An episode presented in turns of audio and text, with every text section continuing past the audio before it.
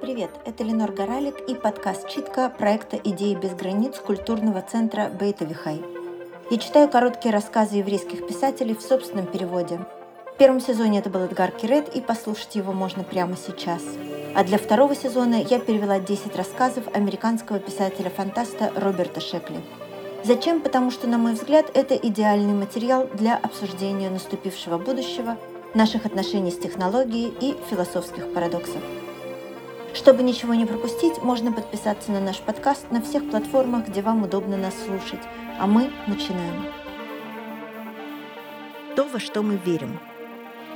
«Вы должны простить меня», — сказал мистер Арчи, растянув губы в ухмылке. «Я не должен улыбаться, усмехаться». Он зволко рассмеялся в голос. «Но я всего секундочку, я просто не ожидал даже на смертном одре». «Конечно», — сказал человек за письменным столом. Он поддерживающе улыбнулся. В немыслимых размерах комнате были только мистер Арчер, стол, перед которым он стоял, и человек, сидевший за ним. Потолок представлял собой парящий безграничный купол, столь же далекий от головы мистера Арчера, сколь далеко было небо, когда он был жив. Где-то там стены терялись в тумане, а в центре всего этого был он, Эдвард Маран Арчер.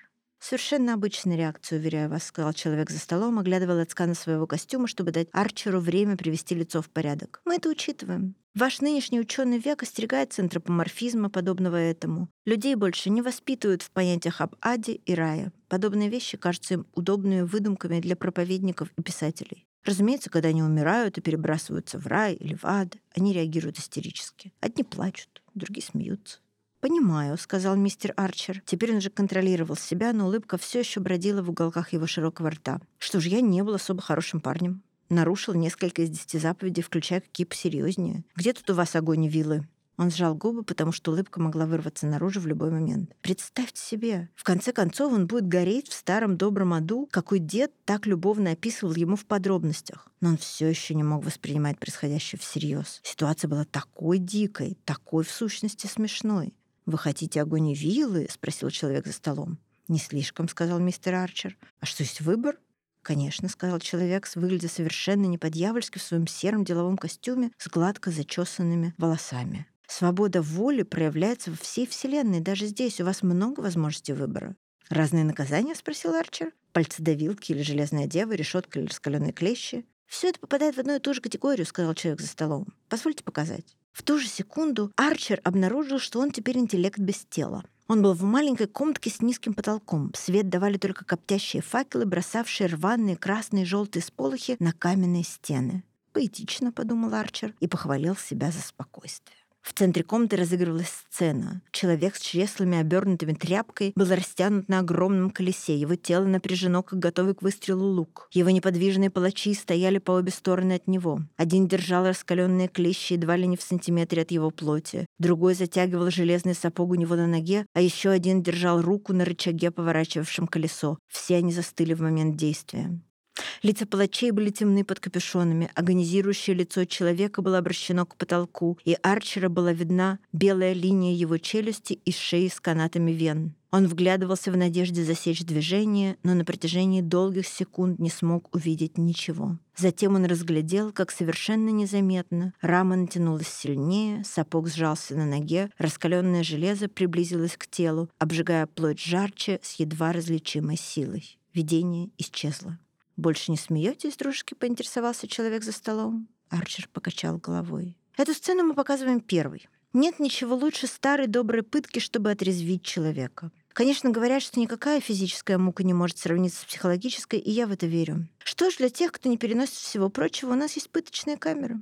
«Вы сказали, что есть другие варианты?» — спросил Арчер. Он понял, что дрожит. Физические пытки — это всегда его ужасало, еще с тех пор, как он был маленьким. Даже мысль о боли, сломанная рука, разбитая нога. «Конечно, есть вариант», — сказал человек. «И вы можете выбрать любой. Позвольте мне представить вам весь набор». Сознание Арчера тут же повисло в пространстве, двигаясь вдоль склона горы. Приблизившись, он увидел точку на белой каменной поверхности. Точка превратилась в человека.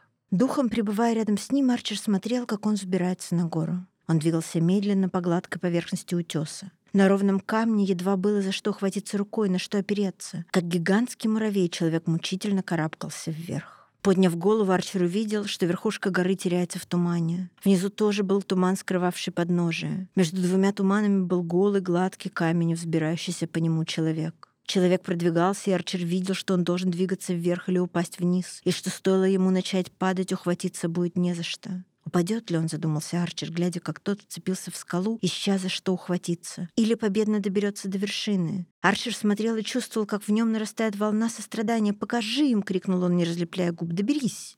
Видение исчезло. «Вариация», — сказал человек за столом, — «темы Сизифа. Только вместо камня человек тащит сам себя». «Что происходит, когда он добирается до вершины?» — спросил Арчер, чувствуя себя получше. «Скала — куда более приятный вариант, чем пытка», — подумал он, опираясь на стол. «Честно говоря, — сказал человек, — никогда не было установлено, что у горы есть вершина, но я полагаю, что есть». «Нет вершины?» — выдохнул Арчер. Внезапно он резко выпрямился. «Вы имеете в виду, что этот человек будет все лезть и лезть вечно?» Я никогда не говорил, что вершины нет. Я просто заметил, что ее наличие никогда не было установлено. Что же до лезть и лезть, он будет лезть, да. Разве что он пожелает сдаться, в каковом случае он упадет. Вечность же одно из ваших учений, в которое лично я не верю, ему нет доказательств. Следующая сцена представляла собой лодку в океане. Вода была серой, волны были серыми, без белых бурунов. Перед маленькой лодкой стеной стоял серый туман. Позади нее и со всех сторон была серая вода, простирающаяся настолько, насколько хватало глаз. В лодочке без мачты сидел человек. Сидел за штурвалом, уставившись в туман. Лодка изящно двигалась по серым волнам сквозь туман, отступавший перед ней. «Приятно, а?» — спросил человек за столом, когда видение исчезло. «Романтично. Лодка в море, загадочная вода, «Полагаю, океан бесконечен», — сухо сказал Арчер, чувствуя, что он разобрался в этом месте. «Не знаю», — сказал человек. «Океан, безусловно, где-то кончается, но однозначно может быть, что лодка движется огромными кругами». «И он никогда об этом не узнает», — сказал Арчер. «Возможно, нет», — сказал человек. «Если у него есть вера, он думает, что сразу за стеной тумана должен быть берег. В километре, в дюжине километров, в ста километрах. Или все в нескольких метрах». «Покажите еще», — сказал Арчер. «Я начинаю понимать». Это была маленькая, хорошо освещенная комната с закрытой дверью в одной из стен. Из отверстия выходила конвейерная лента, пересекала комнату и уходила в другое отверстие. Человек стоял у стены и ввинчивал болты в механизмы, проплывающие мимо него. Работа была простая. Каждые несколько секунд перед ним появлялась деталь. Он вставлял в нее болт и принимался ждать другую. «Влияние века машин», — сказал человек. «Некоторым это подходит.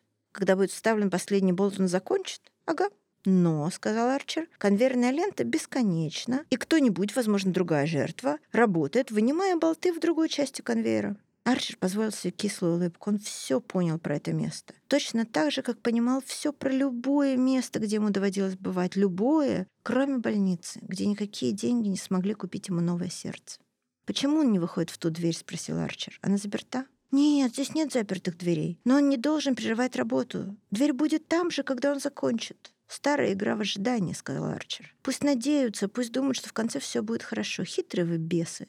«Вполне возможно», — сказал человек за столов. Он смотрел на ткань своего костюма, пока Арчер не перестал улыбаться. «Но лично я не знаю. Были другие сцены. Гениальные сцены, потрясающие сцены, даже ужасающие сцены.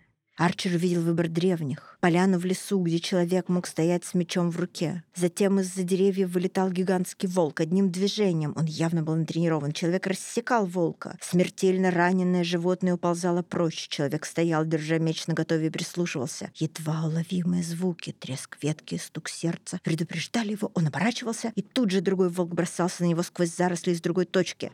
«Разруби его и жди следующего». «Было бы занятно», — сказал Арчер, если бы это был один и тот же волк снова и снова. Это невозможно, напомнил ему человек. Должно быть много врагов, которых надо убить. Сто, тысяча, миллион. Возможно, в один прекрасный день он перебьет их всех и сможет продолжить путь через лес навстречу своей судьбе.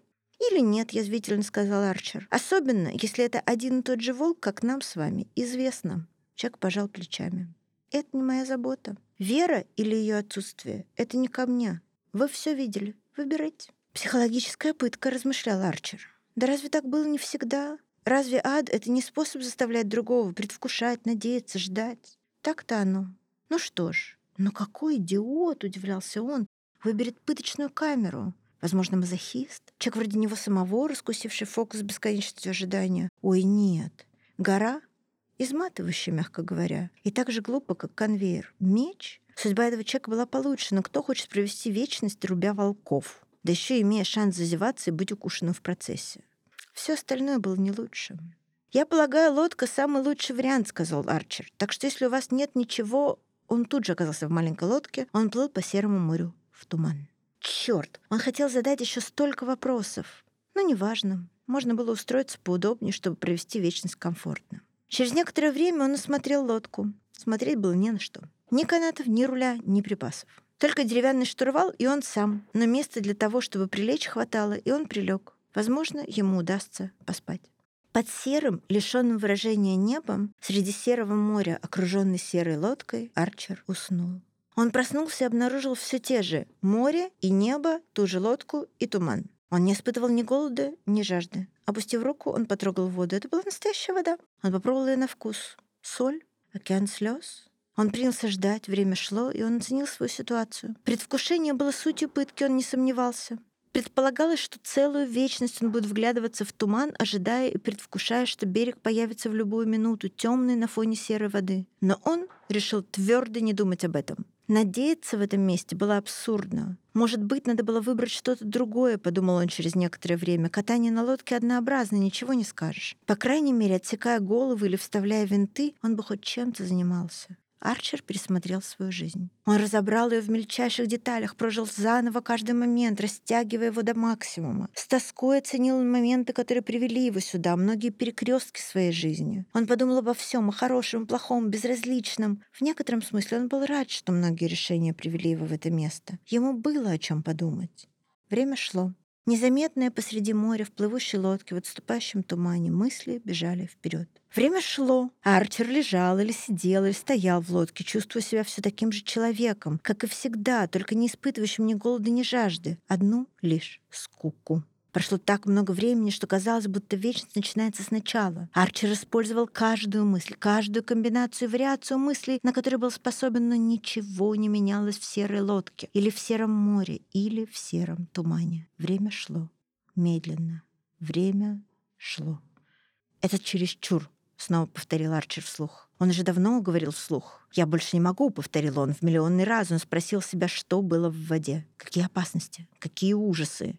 Время шло но я думаю, что могу прыгнуть за бортик. Подумав об этом в миллиардный раз, Арчер перевалился через бортик лодки в серое море. Он долго представлял себе это ощущение, вода, плещущаяся вокруг него, мысли, которые возникнут у него в результате, и мысли, которые возникнут благодаря этим мыслям. Секунду это было замечательно. Он греб руками и ногами, глядя, как лодка продолжает плыть без него, а потом случилось нечто. Туманы впереди расступились. Лодка проследовала между ними, и там, на горизонте, был берег, длинный и темный. Арчер мог разглядеть пляж и деревья. Лодка поплыла быстрее, уткнулась в землю. Арчер видел очертания других лодок. Ему показалось, что он различает людей. «У моря был конец!» — выдохнул он. «Лодка не плыла кругами!» А скалолаз теперь Арчер знал, что он добрался бы до верха скалы, если бы набрался мужества идти достаточно далеко, а рабочий бы вставил свой последний болт, а воин убил бы последнего волка. Все это была проверка веры, веры в аду. Он стал грести к берегу, но вода была как густое желе. Его руки и ноги тянуло вниз, голова опускалась под поверхность. Он бросил последний, безнадежный взгляд на берег и стал тонуть. Конечно, утонуть он не мог, он же был мертв. Все, что он мог, это тонуть, и тонуть, и тонуть. Докуда? До самого низу. А что ждало его там внизу? Ну, для тех, у кого нет ни веры, ни надежды, пыточная камера, разумеется. Это был подкаст «Читка» проекта «Идеи без границ» культурного центра Бейт Авихай. Меня зовут Ленор Горалик. Можно подписаться на наш подкаст, делиться с нами мнениями в комментариях и, конечно, слушать нас дальше. Мы выйдем в следующий раз через неделю. Спасибо вам большое.